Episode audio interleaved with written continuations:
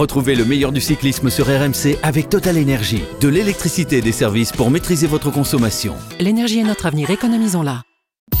RMC. Grand plateau. Christophe Cessieux. Salut à tous. Les nuits de Primoz Roglic vont à nouveau être hantées par de vilains cauchemars. Six mois après avoir perdu le tour à la veille de l'arrivée sur les champs, le coureur slovène a vu ce week-end le maillot jaune final de Paris-Nice lui échapper dans la dernière étape. Un scénario catastrophe sur lequel nous allons revenir dans notre partie de manivelle avec cette question. Roglic est-il maudit ou manque-t-il tout simplement de métier? Un coureur sans pitié mais sans véritable poigne sur le peloton qui ne l'a pas attendu. Il n'empêche, Roglic a du talent à revendre, il est déjà très en forme, tout comme son bourreau de septembre dernier, Tadej Pogacar. Les deux Slovènes vont-ils nous resservir leur numéro de duettiste l'été prochain? C'est plus que probable. Et ce ne sont pas les coureurs français qui les en empêcheront.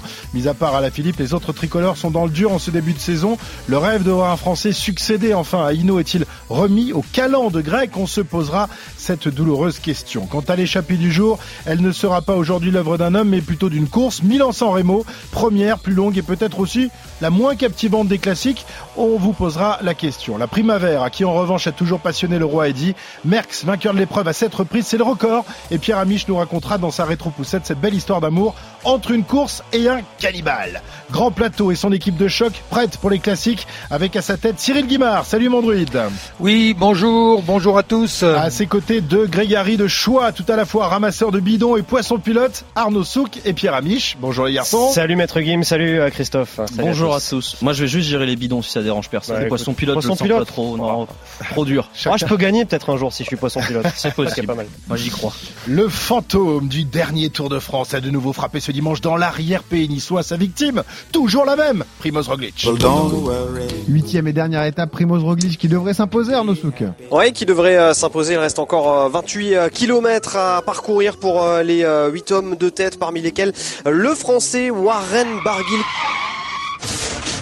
Et ça chauffe, ça chauffe Benoît pour euh, le maillot jaune Primoz Roglic qui, euh, tu te souviens, était euh, tombé tout à l'heure juste après le premier sprint intermédiaire et qui a subi un ennui mécanique il y a quelques kilomètres. Résultat, il a pris du retard sur le peloton. Il a été attendu par deux coéquipiers qui lui-même a eu un ennui mécanique. Sortez-vous les doigts du cul et c'est assez incroyable ce qui est en train de se passer pour, euh, pour Primoz Roglic qui euh, est pointé à 1 minute et 31 euh, secondes des hommes de tête mais surtout à 1 minute et 10 secondes selon le dernier écart GPS qui nous est communiqué à, 10, à 1 minute et 10 secondes. Oui, j'ai toujours eu beaucoup de chance. Oh là là là là, Primoz Roglic, on a eu l'image qui a failli partir tout droit. Il est à, à l'agonie, faut faut pas pousser, mais il est vraiment. Ah, c'est compliqué là pour pour Primoz Roglic. Il est temps que ça se termine. Une impression de déjà vu. Qu'est-ce que c'était? Un petit chat noir qui vient de passer. Et Primoz Roglic qui arrivera sur la ligne dans quelques instants et qui a donc perdu ce Paris-Nice après une journée véritablement galère. Oui, la galère, le, cauchemar qui s'est donc soldé par la défaite de Roglic, seulement 15e au général final, alors qu'il avait dominé de la tête et des cocottes. L'épreuve remportant euh, trois étapes. Roglic, véritablement maudit dans cette dernière étape. Arnaud, tu étais sur la course. Raconte-nous ce qui s'est passé. Bah, Comment en est-il arrivé là? Une chute juste après le premier passage sur la ligne d'arrivée. Déjà une frayeur un dimanche pour euh, Roglic dans l'arrière-pays niçois pour euh, l'ultime étape de la course au soleil. Conséquence déjà à ce moment-là, 30 secondes de retard sur le peloton. Le peloton qui va attendre le maillot jaune. Il ne l'attendra pas quelques dizaines de kilomètres plus loin euh, lorsque le Slovène va à nouveau chuter sur euh, les routes. Il faut bien le dire, quand même très étroite, très escarpée du bas de la vallée de la Vésubie, chute et incident mécanique. Mais à ce moment-là, eh bien la course est lancée et malgré le soutien de plusieurs de ses coéquipiers, euh, Roglic ne reviendra jamais sur le peloton. À ce moment-là, le cuissard déchiré des deux côtés et le flanc gauche encore en sang. Roglic le sait, il a perdu par Ennis dans les ultimes instants alors qu'il semblait avoir course gagnée. Un remake du Dauphiné en août, un air aussi de Tour de France hein, où le leader de Jumbo Visma avait réussi à perdre l'imperdable au terme d'un contre-la-montre final plein de dramaturgie. Un œil, Christophe, euh, sur les réseaux sociaux a préparé Nice. Roglic aurait-il été victime de son karma, euh, comme euh, certains le prétendent, lui qui avait balayé samedi dans l'étape de la Colmiane le Suisse Gino Madère, échappé solitaire à seulement 25 mètres de la ligne d'arrivée. Un épisode qui souligne surtout à quel point, vu ses déboires de la dernière étape, il avait eu raison d'aller chercher la victoire ce jour-là et les 10 secondes de bonif qui allaient avec. Non, Roglic n'a pas payé sa gloutonnerie. Il est d'ailleurs très respecté dans le peloton, même apprécié. Le vainqueur euh, final, Max Charman, était même assez gêné finalement d'avoir gagné de, de la sorte. Apprécié, peut-être, respecté, on verra ça dans un instant. En tout cas, tout est parti à volo pour lui et son équipe. Alors, malédiction de Roglic ou manque de métier, c'est la question de notre partie de manivelle. RMC. La partie de manivelle. Alors Cyril, ce qui s'est passé est incroyable, mais avec euh, Roglic, on en a pris l'habitude, un coureur talentueux, surpuissant, mais aussi parfois bien maladroit. Deux chutes lors de la dernière étape et il a manqué la troisième de, justesse. Ça peut arriver, mais ça doit pas arriver à un leader quand on s'appelle Roglic. On n'a pas le droit de faire ça, de reproduire à chaque fois euh, ces, scénarios catastrophes.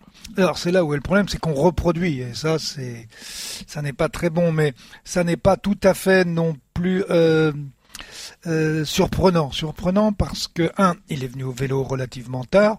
Avant, il s'amusait sur des skis à sauter. Et déjà, il se cassait la gueule. Hein. déjà sur les skis. à Planitia, il avait eu un gravissime accident, effectivement.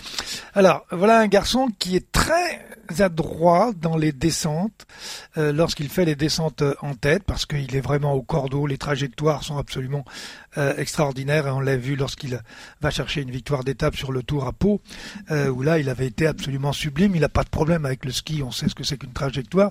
Le seul problème, c'est qu'il a pris l'habitude de courir une fois tous les six mois. Euh, on prend le départ des grands tours sans avoir roulé. Euh, là, c'était sa, sa première épreuve.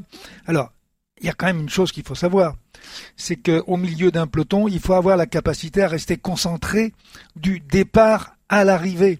La moindre déconcentration, la moindre perte d'attention et vous allez toucher une roue ou vous allez tout simplement sortir de la bonne trajectoire ou vous allez suivre une mauvaise trajectoire, ce qu'il a failli faire d'ailleurs dans le dans le final de l'étape euh, dans la dernière étape de Paris-Nice. Donc voilà un coureur qui ne court pas assez pour être suffisamment pour avoir les qualités suffisantes pour rester concentré, surtout au niveau du non conscient. C'est vrai qu'on on en parlait déjà la semaine dernière. Avec on l'a évoqué déjà effectivement. L'épidémie de, de, de, chute, on disait oui, c'est parce que les, les coureurs n'ont plus l'habitude de rouler ensemble, de, de frotter, et euh, les, les, premiers temps sont, sont, compliqués quand on roule en peloton et qu'on n'a pas fait eh ben longtemps. oui, eh ben oui, eh ben oui, parce qu'il y a de la tension, il y a de la nervosité, et il faut que votre regard puisse capter de façon inconsciente tous les mouvements pour que vos réflexes soient tout à fait euh, naturels. Et ça, c'est ce qui lui manque. Et tous les coureurs le savent, une reprise, c'est toujours mm. un petit peu, un petit peu tendu. Donc il chute. Ben écoutez, euh, c'est pas de la faute des autres. Hein. Euh, quand on chute une fois, ça peut être la faute d'un autre. Quand on chute régulièrement, il y a un moment, il faut se poser mm. la question de savoir si la responsabilité est est à son niveau ou pas. L'arrière-pays, euh, on en parlait tout à l'heure, Arnaud qui réussit vraiment pas. On se souvient que c'est sur ces mêmes routes que la, la, première étape du Tour de France s'était ah déroulée sous la pluie. On parlait de verglas d'été, c'est là que, euh, que, que tous les, les, les coureurs du, du, Tour de France et notamment euh, Thibaut Pinot, euh, Godieu et compagnie avaient perdu toutes leurs illusions sur le dernier tour. Hein, Absolument. C'était un scénario de course un peu un peu différent, Enfin, un scénario météo un peu différent parce que hier pour le coup il faisait vraiment très beau, mais quand même à mettre au, au crédit, si je puis dire, de, de Primoz Roglic. Euh, c'est vrai que hier, le parcours, moi, pour avoir pour l'avoir fait, hein, c'était un circuit d'une trentaine de, de, kilomètres à parcourir à plusieurs reprises pour pour les coureurs. Euh, franchement, c'était hyper escarpé. Il y avait euh, parfois des, des petits éboulis de pierre sur le côté. On était au bas de la palette des C'était pas le tracé, c'était pas le tracé normal, initial, effectivement, hein, puisque pour cause de confinement, finalement, la promenade des Anglais ne pouvait plus accueillir l'arrivée de Paris-Nice. Alors, il y a eu des chutes, mais elle n'explique pas tout. Roglic aurait pu revenir. Hein, il n'était pas blessé, ni dans la première, même si c'est quand même un peu bien bien râpé. Euh, mais pour cela, il aurait fallu qu'il bénéficie de l'aide de toute son équipe. Alors, il a eu quelques équipiers à ses côtés, euh, Pierre, mais euh, on a l'impression que la Jumbo a quand même montré ses limites là, alors qu'elle était euh, surpuissante. On rappelle, c'est quand même que des cadors dans cette équipe. Vrai. Déjà, faut rappeler que Primoz Roglic est blessé puisque c'est sorti un peu après la course. Il a une épaule luxée. C'est pas censé l'handicaper de manière majeure, mais quand même. Et puis pour moi, en fait, le problème c'est pas tant les limites physiques de la Jumbo-Visma, c'est les limites tactiques. Ils ont fait une erreur qui, à mes yeux, est impardonnable. Ils ont voulu remonter sur le peloton en 2 km alors qu'ils avaient quand même un peu de temps pour essayer de s'organiser et de revenir. Et au final, ils se sont mis dans le rouge, ils ont pété à 400 mètres du peloton sans jamais, sans jamais pouvoir ramener Primoz Roglic. Ça fait penser à l'erreur de la FDJ sur euh, la bordure, où Thibaut Pinot avait été pris. En gros, on a senti une véritable panique dans cette équipe. Fallait absolument remonter Roglic dans les 3-4 km cramés, ils sont et ils sont mis dans le rouge. Et c'est un peu, ça me fait penser à des équipes qui sont managées de manière un peu légère comme la Movistar. J'ai l'impression que le vrai patron de cette équipe, c'était Roglic et que lui-même a complètement craqué, a eu peur et a fait rouler ses bonhommes comme des comme des ânes Mm. pour finalement jamais recoller. C'est dommage parce qu'il avait vraiment logiquement il aurait dû gagner ce Paris-Nice. Alors maître druide, qu'est-ce qu'il aurait fallu faire, vous qui étiez un, fin tacticien, quand tu te retrouves dans cette situation, ton leader est à terre, il se relève mais il y a euh, pas mal de retard sur le peloton, tu as trois ou quatre bonhommes qui sont avec toi, qu'est-ce qu'il faut faire? Euh, Dis-nous ce que tu aurais fait. Ben, déjà, il y a une, euh, une maxime que j'ai toujours eue, c'est euh, euh, il faut absolument garder son calme. Le calme, facteur indispensable au succès. Donc il ne faut jamais s'énerver, jamais paniquer. Et pourtant, il a eu de la chance parce qu'il a quand même l'équipe euh, Groupama FDJ avec euh, Arnaud Desmar et quelques équipiers qui lui ont filé un petit coup de main. Il y a même euh, Nasser Boigny d'ailleurs qui a roulé pour lui. qui a même roulé pour lui. Euh, bon, ça c'est des situations effectivement qui se produisent régulièrement. La première chose, un, fallait pas qu'il tombe. Euh, deux, euh, ils ont des stratégies de course qui moi me surprennent toujours. Et, surtout des stratégies que moi je n'ai jamais utilisées pour gagner parce que à vouloir être rouleau compresseur, de mettre tout le monde à la barre tous les jours, bah, il y a un moment où les équipiers, bah, il manque un petit peu de jus pour finir. Il y a un moment, il faut rester humble dans le peloton, se cacher, économiser ses équipiers. Moi, j'ai toujours eu une règle, économiser les équipiers, économiser les équipiers. Même dans certaines étapes de montagne, je m'arrangeais pour qu'il y ait deux ou trois gars qui finissent dans l'autobus. Pas dans l'autobus, dans le groupe Eto. Ouais, même, même si Mais- Cyril, j'ai quand même l'impression que la tactique de la Jumbo est un peu différente de celle du dernier tour. Je les ai pas beaucoup vus, euh, Arnaud, euh, euh, devant à imprimer un, un train d'enfer durant tout le Paris-Nice. Hein. Oui, non, c'est surtout Roglic qui, euh, lui, a su imprimer des trains d'enfer au, au moment où il, où il le fallait, à l'image de, de sa victoire à, à Bio, mais il n'était pas du tout le, le seul à Biot, pardon, à côté de, de Cannes. Excuse-moi. Est-ce que t'as- ah ouais, non, t'as là, pas là. Alors, on est Sur dans le que t'as 06, dit. là, je me fais, euh, bam, Sur ces routes-là, t'as pas le droit à l'erreur. Non, mais c'est c'est vrai. Moi, j'ai, enfin, je sais pas ce que ce que ce que t'en penses, Cyril, mais moi, j'ai pas eu l'impression non plus de voir un rouleau compresseur effectivement de la Jumbo-Visma. Primoz Roglic, lui, a fait le rouleau compresseur quand il fallait le, le faire. Il a donné effectivement à Seven Kruijswijk la consigne de rouler un petit peu plus fort dans la montée de la Colmiane euh, samedi au moment où il sentait que voilà, peut-être le, le classement général allait se jouer. Mais à part ça, j'ai pas eu le sentiment qu'il y ait une volonté d'écraser la course de la part de Jumbo-Visma. je Et il faut dire aussi que Bennett avait chuté, ce qui, même si les conséquences ne sont pas forcément évidentes parce qu'il a quand même roulé, Oui. ça a peut-être eu une impact, Ouais. un impact quelques jours après aussi. Hein. Il n'était pas dans sa forme euh, Ouais. optimale. Alors, Oui, enfin, l'équipe, l'équipe n'était pas euh, euh, au niveau euh, qu'elle était habituellement, mais en courant euh, plus intelligemment. euh, Ouais, euh, euh. Il y, avait même pas, il y avait même pas Mm. photo. Bon, Cyril- euh, ce que ce que ce que je veux dire, c'est que au moment de sa deuxième chute, euh, il y a la il y a la panique parce que vous il y a trois groupes. Il y a un premier groupe de neuf, un deuxième groupe de huit ou inversement et le peloton derrière et tout le monde est en une minute et la castagne et Max. À ce moment-là, donc quand il chute, quand il chute, il sait que ça va très vite et qu'il va plus y avoir de temps mort. On est à moins de 30 km de l'arrivée.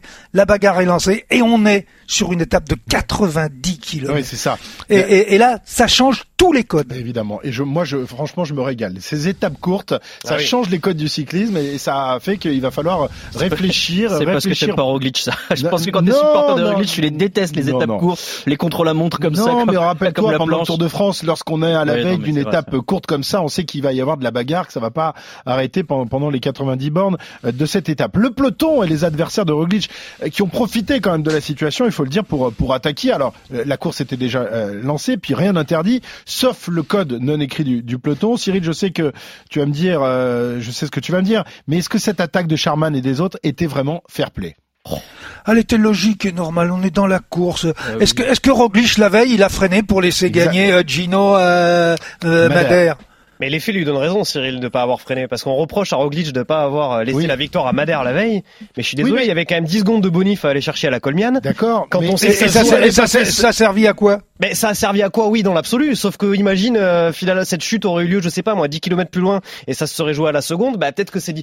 Pe- Personne Mais ne si, reproche non, à mais- Sherman d'être allé chercher quand même 14 secondes de bonif sur l'ensemble de Paris-Nice. Personne ne lui reproche. Non, mais les- les et on bonifs, dit par euh, contre euh, à Roglic, t'es allé chercher 33 secondes de mais bonif. c'est- non, mais on ça, lui ça reproche pas d'aller chercher les bonifs, on lui reproche reproche d'avoir euh, piqué la, la, la Non, non, victoire. il a- il a- enfin, il- pas piqué, il- il a obtenu normalement. C'est Non, la de toute façon, il aurait fait deuxième, il prenait 6 secondes, il n'y avait que 4 secondes, 4 secondes d'écart. Ouais. C'est pas ça qu'il jouait. Est-ce qu'hier il a pas aussi justement un peu payé euh, ce côté, euh, euh, ce côté dur, impitoyable, Cannibale, ce côté cannibale. Finalement, le mec il n'hésite pas à, à, à, à passer sur la ligne à notre adversaire. Bah du coup, bah nous on va l'attaquer même s'il est en difficulté. Bah, c'est peut-être inconscient, mais si, si lui il casse la gueule à tout le monde quand il tombe, bah on a peut-être moins envie de freiner, on a peut-être moins envie de l'attendre ou moins envie de Mais, réfléchir. per- mais personne n'avait envie de l'attendre. On l'attend une fois, d'accord, Oui. mais on va pas l'attendre deux fois. Non, mais- Si, Putain, si, s'il tombe dix fois, on l'attend dix fois. Moi, les gars, je suis d'accord avec vous là-dessus. Simplement, je regrette juste que Vlasov et Sherman n'aient pas, ne soient pas passés à l'action la veille dans la Colmiane. C'est-à-dire que ils Ils passent, en avaient ils pas pa- les moyens. Mais, mais d'accord. Bah, si t'en as pas les moyens, tu fais pas le malin le lendemain. C'est ça que je veux dire. Oui, mais bon, on va pas dire sur la dernière étape, écoutez, vous êtes moins fort, Roglic a gagné hier, donc bah, soyez écoutez, fair moi, je, attendez, on va, t'écouter, je vais, t'écouter, je vais faudrait vous prendre l'exemple d'un dernières match de foot. Comme sur le, le, le- les Champs Élysées, quoi, qui est pas la, la, Non, mais les gars. la, la victoire finale, elle se joue la veille de l'arrivée, quoi. C'est mais- ça que tu veux dire Mais non, mais c'est C'est-à-dire pas. pas le droit c'est- d'attaquer la dernière étape. C'est pas du tout ce que Non, je mais veux dire. Non, mais c'est pas du tout ce que je veux dire. Là, moi, ce qui m'énerve, c'est qu'on, a- enfin, ce qui m'énerve euh, gentiment, hein, c'est qu'on est en train de faire un procès d'intention à Roglic, qui finalement, soi-disant, euh, il a pas mérité sa victoire la veille. Mais enfin, euh, un footballeur, justement, Cyril, puisque tu veux prendre la métaphore footballistique, qui a le ballon devant un but vide, bah ouais, il met le pied, il met le ballon. au fond. on n'a jamais Ben dit oui, attendez, vous menez 5-0, vous avez un penalty pour vous, vous n'allez pas le tirer à côté. on n'a jamais dit qu'il méritait attendez. pas la victoire la veille. On a dit qu'il pouvait en payer les conséquences et il a payé les conséquences effectivement. Ça n'a Euh, pas été apprécié du tout par les coureurs. hein. Ouais, euh, bah oui, c'est ça. Ça. Ça a été. euh, Tu as eu, tu as eu des, des, des retours, Cyril J'ai comme- j'ai eu des retours effectivement, et puis on se rappellera d'un Tour d'Espagne où Jalabert double, c'était un Allemand qui était en tête sur le Tour d'Espagne, qui était parti depuis le départ. Jalabert le double à 50 mètres de la ligne, il arrivait très vite, euh, Jaja, et il a freiné, il l'a laissé gagner l'étape. Hmm. C'est-à-dire qu'il l'a- il l'avait même débordé. Mais je crois que Gino Madère l'a pris avec euh, Avec beaucoup de, il a été second très degré. très drôle. Alors il nous a fait deux punchlines Gino Madère, une en anglais, une en français. Donc euh, celle en anglais c'était ah bah j'ai vu un avion passer euh, Ouais. juste avant d'arriver sur la j'ai cru que j'ai- attrapé un rhume. Et la deuxième, et la deuxième, c'est euh, quand on a commencé à lui poser des questions en français, c'est bah ouais, bah, je l'ai vu passer. euh, bon, je vais faire gaffe, je vais mettre euh, un petit truc sur la gorge parce que là j'ai attrapé un rhume. Tu as vu la, la, la photo où on voit Roglic euh, le, Oui. embrasser, embrasser le ciel et de l'autre côté de la der, genre énervé quand le, le salopard il, il a osé me faire ça quand même. Mais, Non, vraie, la vraie bonne réaction, elle est sur le vélo. Après, vous savez qu'on est dans une société aujourd'hui Ouais. où de toute façon, il faut dire que du bien de l'autre.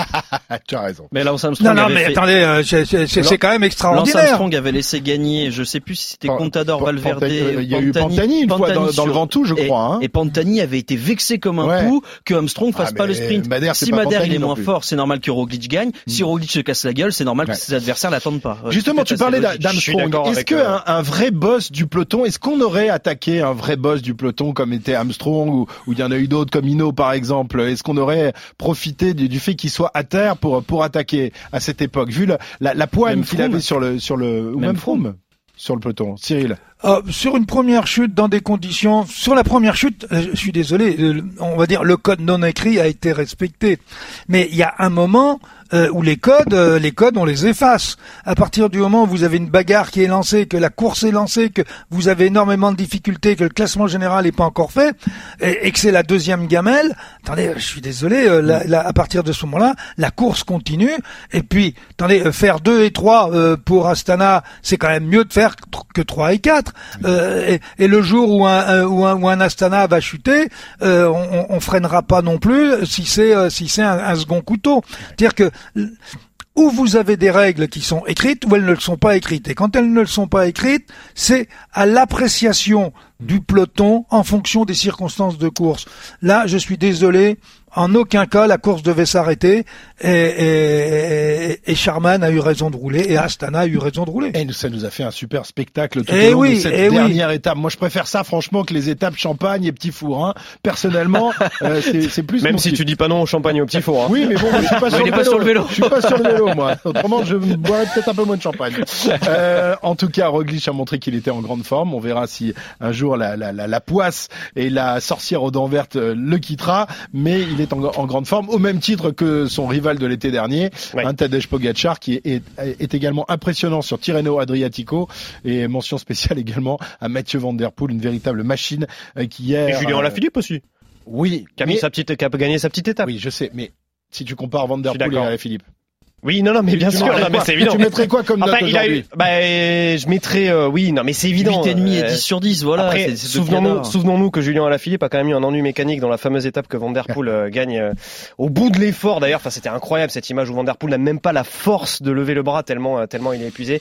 Van Der Il avait, il avait- il avait oublié de manger un petit peu. il avait oublié de Ce n'est plus de l'admiration tu as pour Julien, c'est de la folie amoureuse. Eh oui, De la- mais qu'est-ce de que tu veux. Voilà, j'essaie de vivre, de faire vivre le maillot de champion du monde comme on peut, Christophe. Mais non, mais il se, il se débrouille très, très bien pour le faire vivre. Non tout mais seul. euh, hier euh, Julien euh, il a eu son, son son petit saut de chaîne mais qui a eu aucune incidence euh, sur la course sauf que euh, sauf qu'il s'est mis au service d'Almeida euh, qui était placé au classement général et qui s'est mis à la planche pour lui et que c'était les consignes de, Ouais. de, de début de course. Est-ce que justement là aussi, il veut pas se rattraper de ce qu'il a fait l'autre jour, euh, c'est-à-dire euh, attaquer alors que Almeida était en tête Non, parce que c'est- c'est c'est dans l'esprit de Julien. euh, il est plus leader, il peut, il est plus leader, il ne peut plus gagner. Mmh, Eh ben, il va. même autres, même bien quand sûr. il est leader, il va emmener les sprints. Alors, euh, attendez, faut. Et C'est comme ça que fonctionne la Quick Step aussi. Et c'est hein. comme ça que fonctionne la Synapse. C'est- C'est un état d'esprit Mm. dans cette équipe où même si vous êtes même si vous êtes champion du monde, si vous êtes si vous n'êtes pas le leader, vous vous mettez Mm. vous vous mettez euh, au service de quelqu'un d'autre qui est plus efficace que vous à ce moment-là.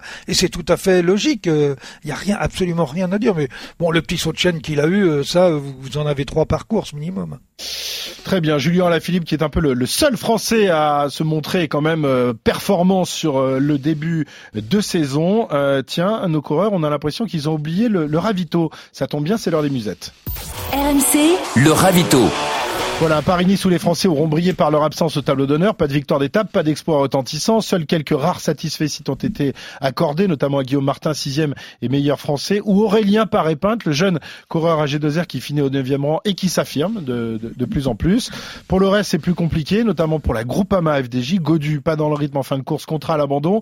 Démarre incapable de remporter son premier sprint de la saison. Son meilleur résultat, deuxième à Saint-Cyr. Euh, et ses compères, Bouagny et Laporte, n'ont pas fait mieux, sauf Laporte qui a fait quand même deux fois deuxième. Ah, il a fait mieux alors. Euh, voilà, deux fois deuxième, c'est mieux qu'une fois deuxième. Alors j'ai toujours pas compris comment il a fait pour perdre la dernière étape. Là, oui, Face à euh, Magnus Cort Nielsen, effectivement. Bah, je crois qu'il a, ouais, je sais Il a-. Il a lancé peut-être d'un peu trop loin. Euh, Non, il sais- a lancé surtout trop tard. Pourquoi il, il, a- il attaque à 20 mètres pour, pour sauter? Ouais. Faut, faut qu'il attaque à la sortie du virage, a l'ouverture. Est-ce qu'il n'y aurait pas un problème de Rocco, tout simplement Bah, il, s'est- Ah, bah, ça y a pas eu de là. Non, Donc, mais ils sont, euh, ils, ils sont mais passés. pas plus pour lui que pour Cort Nielsen. hein. Oui, mais ça veut dire que lui, s'il estimait, il, il imaginait peut-être qu'il y avait 250 mètres après le virage et pas simplement 60 mètres. Non, quoi. mais il, a- il avait le temps de sortir. Non, non, il avait, mais- il avait le temps de sortir avant. Vous sortez du virage, et là, vous voyez que la ligne, elle est à 150 mètres, et, et il reste dans le, il reste dans le sillage pour ne déboîter qu'à quoi, même Ouais. pas, même Bon, pas 30 tu mètres. l'aurais gagné. Il toi, perd pas face à un pimpin quand même. Hein. Oui, Nielsen, euh, c'est pas non plus, c'est pas. non, non, mais il perd, euh, démarre non plus, il perd pas face à un pimpin, c'est face à Bennett, mais en tout oui, cas. oui. Non, non, vrai, c'est vrai. euh, Il n'y a pas de pimpin, mais il n'y a pas non plus de cadeur chez les Français en ce moment, hein. Oui, mais. Non mais il y y a tellement de la courses, il y a, te- Christophe. il y a tellement de courses dans il y la a tellement saison. peu de victoires. Mais oui, mais tu prends, tu prends les, les, les, les émissions que nous enregistrions il y a quelques mois, euh, Desmar qui gagne 4 Oui, mais je te parle de ce début de Oui, saison, je te parle pas de, sa- de son passé passion glorieux. de secondes, Aurélien Paré-Peintre, tu l'as cité, a gagné, euh, a gagné le Grand Prix d'ouverture, la, la Marseillaise. C'est un très très bon avocat. Julien Ala- un très très Mais bon non, mais avocat. Julien parce que- Alaphilippe gagne. Alors, je vais pas être un bon avocat par contre des Français au classement général, parce que franchement, pour le coup, euh, David Godu, effectivement, euh, même s'il a chuté dans, dans la semaine euh, et a été contraint à l'abandon suite à une énième chute sur la dernière étape, ça a quand même pas été formidable. On est loin, on est loin hein, du, du successeur quand même qu'on nous présente euh, à la Groupama FDJ euh, de, de Thibaut Pinot. Euh, Guillaume Martin, on l'a quasiment malheureusement rien vu faire cette semaine, ou en tout cas rien vu faire de très très efficace. Aurélien Paré-Peintre, lui, bah, il était un petit peu en découverte, il avait jamais fait euh, une grosse ascension comme le col de la Colmiane. Finalement, il termine à 1,31 de Charman. Lui, pour le coup, c'est pas trop mal. On note aussi le, le retour de Pierre Latour, qui fait un très très bon début de saison, Christophe. Euh, le, le coureur de Total Direct Energy il termine avec euh, 2,17 de retard sur Charman. Bon, on n'a pas le temps de parler des autres Français, mais Il y a pas euh, grand-chose à dire, qu'il n'y a pas façon. grand chose à dire sur Pinot. Euh, Bardet, ça, ça va, c'est pas trop mal, mais c'est Bar- pas non plus. Bardet, c'est pas mal Bardet, c'est sur pas mal. Tirreno. Ouais, ouais. Mais C'est pas mal pour sa rentrée. euh, je trouve que c'est, je trouve que c'est solide. Très bien. Euh, la semaine prochaine, on aura peut-être plus de chance sur la Via Roma de San Remo. Oh là, 12 oh là là là tricolores. là là, là, j'ai peur là. 12 tricolores ont réussi l'exploit de, de s'imposer dans Milan-San Remo, dont deux au cours des cinq dernières éditions, Arnaud Desmar et Julien Alaphilippe. La Primavera, c'est notre échappée du jour. RMC, L'échappée. Le printemps en italien, la Primavera, fait partie du, du, club le plus fermé du cyclisme, celui des monuments. Cinq membres à vie, euh, deux italiennes, deux belges et une française, et elles ne veulent personne d'autre, surtout pas les jeunes ambitieuses qui rêvent d'y entrer depuis fort longtemps. Milan-San Remo, qui est aussi la classique la plus longue et la plus précoce dans le calendrier. Le problème, euh, c'est que euh, il va falloir sans doute patienter durant de longues heures avant que les coureurs ne rallient le littoral et ces fameux caps et ces petites côtes qui longent la Méditerranée sur les 70 derniers kilomètres de la course, pour qu'enfin elle s'anime cette jolie dame. Messieurs, est-ce que vous êtes sensible au charme italien de la belle euh, du, du, printemps, euh, Arnaud? Ah, Moi, j'adore. Ouais. J'adore parce que ce qui me plaît moi dans cette course, c'est le, elle fait 300 km. Donc ça veut dire au bout, d'usure. on ne retrouve que ceux qui sont capables de faire 300 km. Et ça, je trouve, je trouve ça génial. Moi, d'habitude, j'adore. Mais euh, bon, cette année, c'est différent. Grâce à nos copains diffuseurs, on sera globalement 800 à pouvoir la voir au monde. Donc, c'est un peu dommage parce qu'elle est diffusée nulle part à part sur euh, le player payant de, du diffuseur. Et moi, ça m'emmerde vraiment que les classiques, les grandes classiques du cyclisme, elles soient pas plus ah, ça populaires. Ça fait pas partie des événements protégés. Mais enfin, c'est vrai que c'est compliqué aujourd'hui. Même avec tous les abonnements, tu n'arrives pas à voir ça. Hein. C'est-à-dire que Milan-San Remo, qui est une course mythique, la plupart des gens vont pas pouvoir la voir. Alors, si on a de la chance, Julien, Julien Alaphilippe va la gagner, mais devant qui? Ce sera peut-être sa première victoire euh, à de prestige. voilà, ce sera à huis clos devant aucun téléspectateur. Bah moi, ça, ça, m'emmerde. Franchement, voilà. ça, donne envie à, tout le monde de, de pirater. Hein. Là, franchement, c'est ça, c'est ça. C'est ce genre de choses. Évidemment, on cautionne, on cautionne non, pas. Non, non, non. Mais, c'est vrai que si on veut voir la course, tu as payé déjà tous les abonnements et qu'en plus tu peux pas regarder ça, c'est un peu énervant. Et ça écorne le mythe qu'est Milan-San Remo, parce que Milan-San Remo, c'est un des grands moments de la saison, c'est un des grands moments où on a envie de communier avec les Français on a envie de les pousser, de les soutenir. Et là, on va même pas les voir. En tout cas, la plupart des gens vont pas les voir. Surtout que sur les cinq dernières éditions, cinq podiums français quand même. Hein. Eh oui, on est là. Eh, rien là. Alors Cyril, tu l'aimes toi la, la, Primavera, la Primavera Bah, je l'aimais. Tu l'aimais Voilà, je l'aimais, mais je l'aime plus. Pourquoi tu l'aimes plus? Parce que tu parce que j'ai plus l'odeur. J'ai plus l'odeur des sous déjà. Et puis là maintenant c'est fini. Que dalle, plus rien. Non, il va me manquer, il va me manquer l'odeur des mimosas. Ah oui, ah oui, ça c'est vrai. Les mimosas, mais euh, bon, là en mois de mars, euh, ça commence. c'est un peu. Ouais, les mimosas commencent à un peu euh, se flétrir. Hein. Faut y aller un peu plus tôt. C'est en février. Très bien. Euh, la primavera. Il y en a d'autres évidemment qui ont vécu des histoires d'amour intenses avec cette course. La plus belle histoire, nous l'avons baptisée le cannibale et la primavera, une romance d'hier que nous compte Pierre Amiche, qui aime les vieilles histoires, les jolies dames et les grands champions. Bref, il coche toutes les cases. C'est à Zandvoort, en Hollande, que se déroule le championnat du monde de cyclisme. André Darrigade est le plus rapide au sprint. La rétro-poussette. Une histoire d'amour, Pierrot, qui a débuté en 1966, alors que le jeune cannibale n'a que 20 ans, mais déjà beaucoup de talent. Et oui, nous sommes en 66 et deux révolutions frappent le monde. L'une, musicale. Les Rolling Stones font danser la planète avec un album qui deviendra légendaire. Aftermatch. L'autre, eh bien, c'est une révolution cycliste, parce qu'en mars 66, un jeune homme de 20 ans, inconnu, dispute l'une de ses premières courses et va se faire un nom, un prénom, une gueule et un surnom. Eddie Merckx, le cannibale. 20 mars 66, Milan-San Remo, le Belge a mis la table, et le festin peut commencer. Devenu professionnel, Merckx dispute son premier Milan-San Remo en 66, le 20 mars. Il n'a que 20 ans, ses aînés ont déjà appris à le connaître. Il a réagi avec leader dans le Capo Berta, il fait le forcing dans le Poggio, ils ne seront plus que 11 à l'entrée de la dernière ligne droite de la Via Roma. Sans équipier, sans expérience, il est tout simplement le plus fort et lançant le sprint de loin en tête, il résiste jusque sur le fil au retour de Dancheli et de Van Springel, gagnant pour ses débuts la classique du printemps la plus difficile à maîtriser. À l'arrivée, il s'impose de quelques centimètres devant Adriano Durante.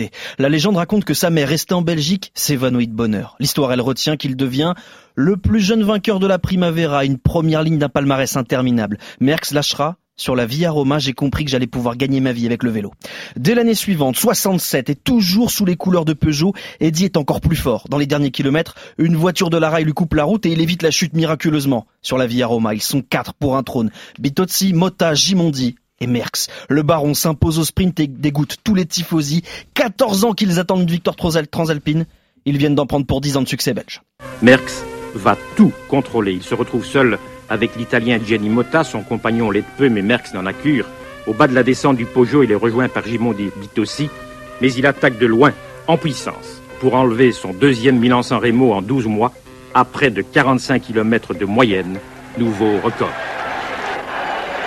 Le Bruxellois réalise le doublé et dit, dédie son triomphe à sa maman. et à Claudine Cou, la fille du sélectionneur belge, dont il confirme pour la première fois et officiellement qu'elle est sa fiancée. Repu en 68, le cannibale n'a peut-être plus faim et dans l'anonymat du peloton, il voit s'imposer l'allemand Rudi Altig. Mais 69, année héroïque. En plus de Paris-Nice et avant le Tour des Flandres, Merckx vient en Italie sans véritable objectif, sans pression mais surtout sans égal. C'est simple, il écrase la course de bout en bout et arrache un troisième succès en 4 ans sur Milan-San Remo.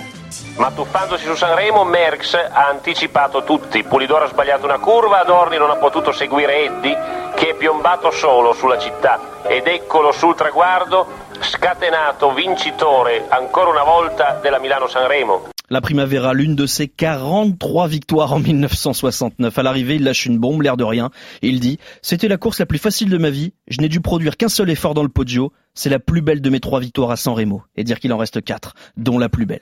En 71, Merckx est dans la force de l'âge. Le cannibale a changé d'équipe et chez Molteni, il veut marquer les esprits. Pourtant, l'ambiance au départ est lourde. JP Montserré vient de se tuer quatre jours plus tôt, le champion du monde. Les conditions sont terribles. Le froid, la pluie, le vent. Merckx pense même abandonner la course, mais il sait, s'il lui a mal, les autres aussi, et peut-être même plus. Il fait exploser le peloton dans le Capo Servo, puis dans le Poggio. À un kilomètre du sommet, Gimondi attaque, Merckx revient, et le contre, personne ne reverra son maillot brun et bleu. Ja, kijk, er valt niet over te discussiëren. Ook dit jaar Eddy Merckx enorm sterk. Gaat hier als overwinnaar over de streep in Milan-Sanremo. Debout dans la voiture, à droite, Pietro Molteni, le patron d'Eddy Merckx, enlève sa casquette au moment où Eddie franchit la ligne.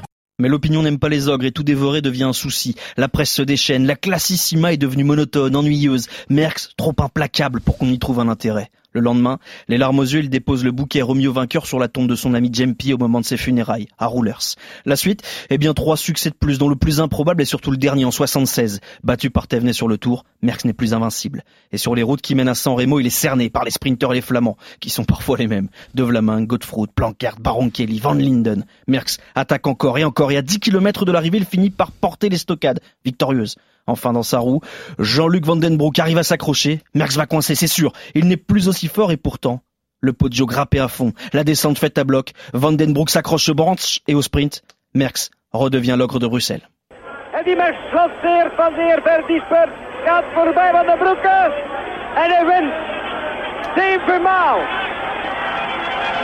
Ongelooflijk, Teddy.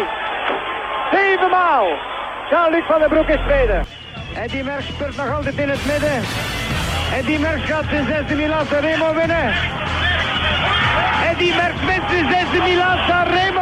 Il signe sur les routes italiennes son dernier succès sur une course majeure, une septième victoire en neuf participations, dix ans après son explosion aux yeux du monde. La boucle est bouclée. En guise d'épitaphe à sa carrière, je propose Né à Milan, mort à San Remo. merci, euh, merci Pierrot. Effectivement, incroyable domination euh, sur cette course euh, que celle d'Eddy Merckx. Il détient aussi le, record sur le Tour de Lombardie avec cinq succès. Est-ce qu'il serait, à ton avis, encore possible de réaliser un tel exploit, Cyril, et dominer autant que l'a que l'a fait Merckx sur les sur les classiques et pas que sur les classiques d'ailleurs? Non, pas que sur les classiques. non, je pense qu'aujourd'hui, ça n'est plus possible parce que le peloton est un petit peu plus étoffé. Il y a des organisations d'équipes qui sont également plus puissante parce que Merckx était vraiment euh, à l'image de ce qu'avait mis en place d'ailleurs Rick Van Looy peu de temps et, et, copie beaucoup plus tôt. Il avait euh, il avait une, équipe avec un train. Et c'était le ça a été le, début des, trains dans dans le dans le cyclisme de, moderne. Donc il a commencé relativement tôt. Et c'était une course où, qui lui convenait le mieux pourquoi? Parce que vous n'avez pas de course avant d'attaquer le Poggio. Donc vous sollicitez au, minimum vos équipiers. Vous, vous donnez pas un coup de pédale. Et quand on connaît la puissance de démarrage de, de Merckx dans une, dans une montée comme celle du Poggio, quand on connaît ses qualités de descendeur, car pour moi il faisait partie des cinq ou six meilleurs descendeurs, et ses qualités de sprinter. N'oublions pas que Merckx a été champion de Belgique de vitesse sur piste euh, quand il était jeune, et qu'il faisait partie des six ou sept plus rapides du peloton. Comment voulez-vous sur une, fin de course avec euh, avec ce, ce, ce, profil-là, comment voulez-vous qu'il puisse perdre à partir du moment où il basculait avec 5 ou 6 secondes, vous pouviez pas aller le chercher. Et quand vous vous retrouviez à l'arrivée avec lui, c'était encore le plus rapide. Donc c'est la course qui, pour moi, lui convenait le mieux. Allez, après cette belle romance, retour sur Terre et à la ligne qui s'approche, voici la flamme rouge du dernier kilomètre. Intégral Tour, la flamme rouge. Et dans le dernier kilomètre, Bradley Wiggins est debout sur la moto, commentateur pour Eurosport, il a l'air furieux. Et oui, le vainqueur du Tour 2012 ne décolère pas au sujet de la condamnation de Richard Freeman, l'ancien médecin de la Sky, condamné pour avoir commandé des produits de pan. Wiggins lâche, tout cela pue au plus haut point. Oui, il a été reconnu coupable, mais est-ce qu'on peut regarder de plus près ce qui s'est passé exactement? Quelqu'un doit le dire, c'est ce qu'on appelle une cartouche. À 700 mètres de la ligne, les fans en salive d'avance en vue des Ardennaises. Ils vont enfin revoir sur le vélo leur chouchou. Benoît Cosnefroy, le porteur du maillot à poids pendant deux semaines sur le dernier Tour de France, champion du monde sports en 2017. Il fera sa rentrée samedi 28 mars sur Cholet Pays de Loire avec dans ses bagages un sacré volume d'entraînement, de longues sorties de 7 heures en montagne notamment, histoire d'arriver armé pour jouer la victoire par exemple sur la Flèche Wallonne ou Liège-Bastogne-Liège. Allez, 500 mètres en tête à l'entrée de la dernière ligne droite, Tadej Pogacar qui est en tête aussi sur Tirreno, mais aussi en tête du classement des gloutons, 5 millions d'euros par an. Il devance Nibali, 3 millions, et le vainqueur du Tour de France 2019, Bernal, 2,8 millions d'euros par an. Au pied du podium dévoilé par la Gazzetta, Julien Alaphilippe, 2,3 millions seulement, au petit bonhomme. Mais le tricolore pourrait voir rapidement revenir Van Der Poel en embuscade. Et puis devinez qui gagne encore des courses à 45 ans. Il sort du peloton, il sprint, élève les bras. Paco Mancebo, l'Espagnol, a remporté ce week-end la première manche du Japan Tour. 23 ans de carrière pour le meilleur jeune du Tour de France. 2000 modèles de longévité qui, on s'en souvient, avaient été empêtrés quand même dans l'affaire Puerto et virés la veille du départ du Tour 2006. En voilà un beau dernier kilomètre, en voilà un très beau dernier kilomètre, Cyril, l'info que tu retiens de, de, cette course et de ces, ces 1000 derniers mètres. Eh bien, euh, le passage sous la banderole de Wiggins. euh, et, et, et, de son ah, tu l'aimes cette affaire ah, C'est pas que je l'aime, mais ça fait longtemps qu'on le sait. Quoi. Donc, euh, rendez pas compte de tout le temps qu'il aura fallu à la justice ou aux organismes euh, capables de euh, capables d'investiguer à, à ce niveau-là alors que ça fait plusieurs années que euh, on sait euh, ce qui s'est passé. C'était la même chose avec euh, avec les affaires de, de Lance Samson ou l'affaire Puerto, etc.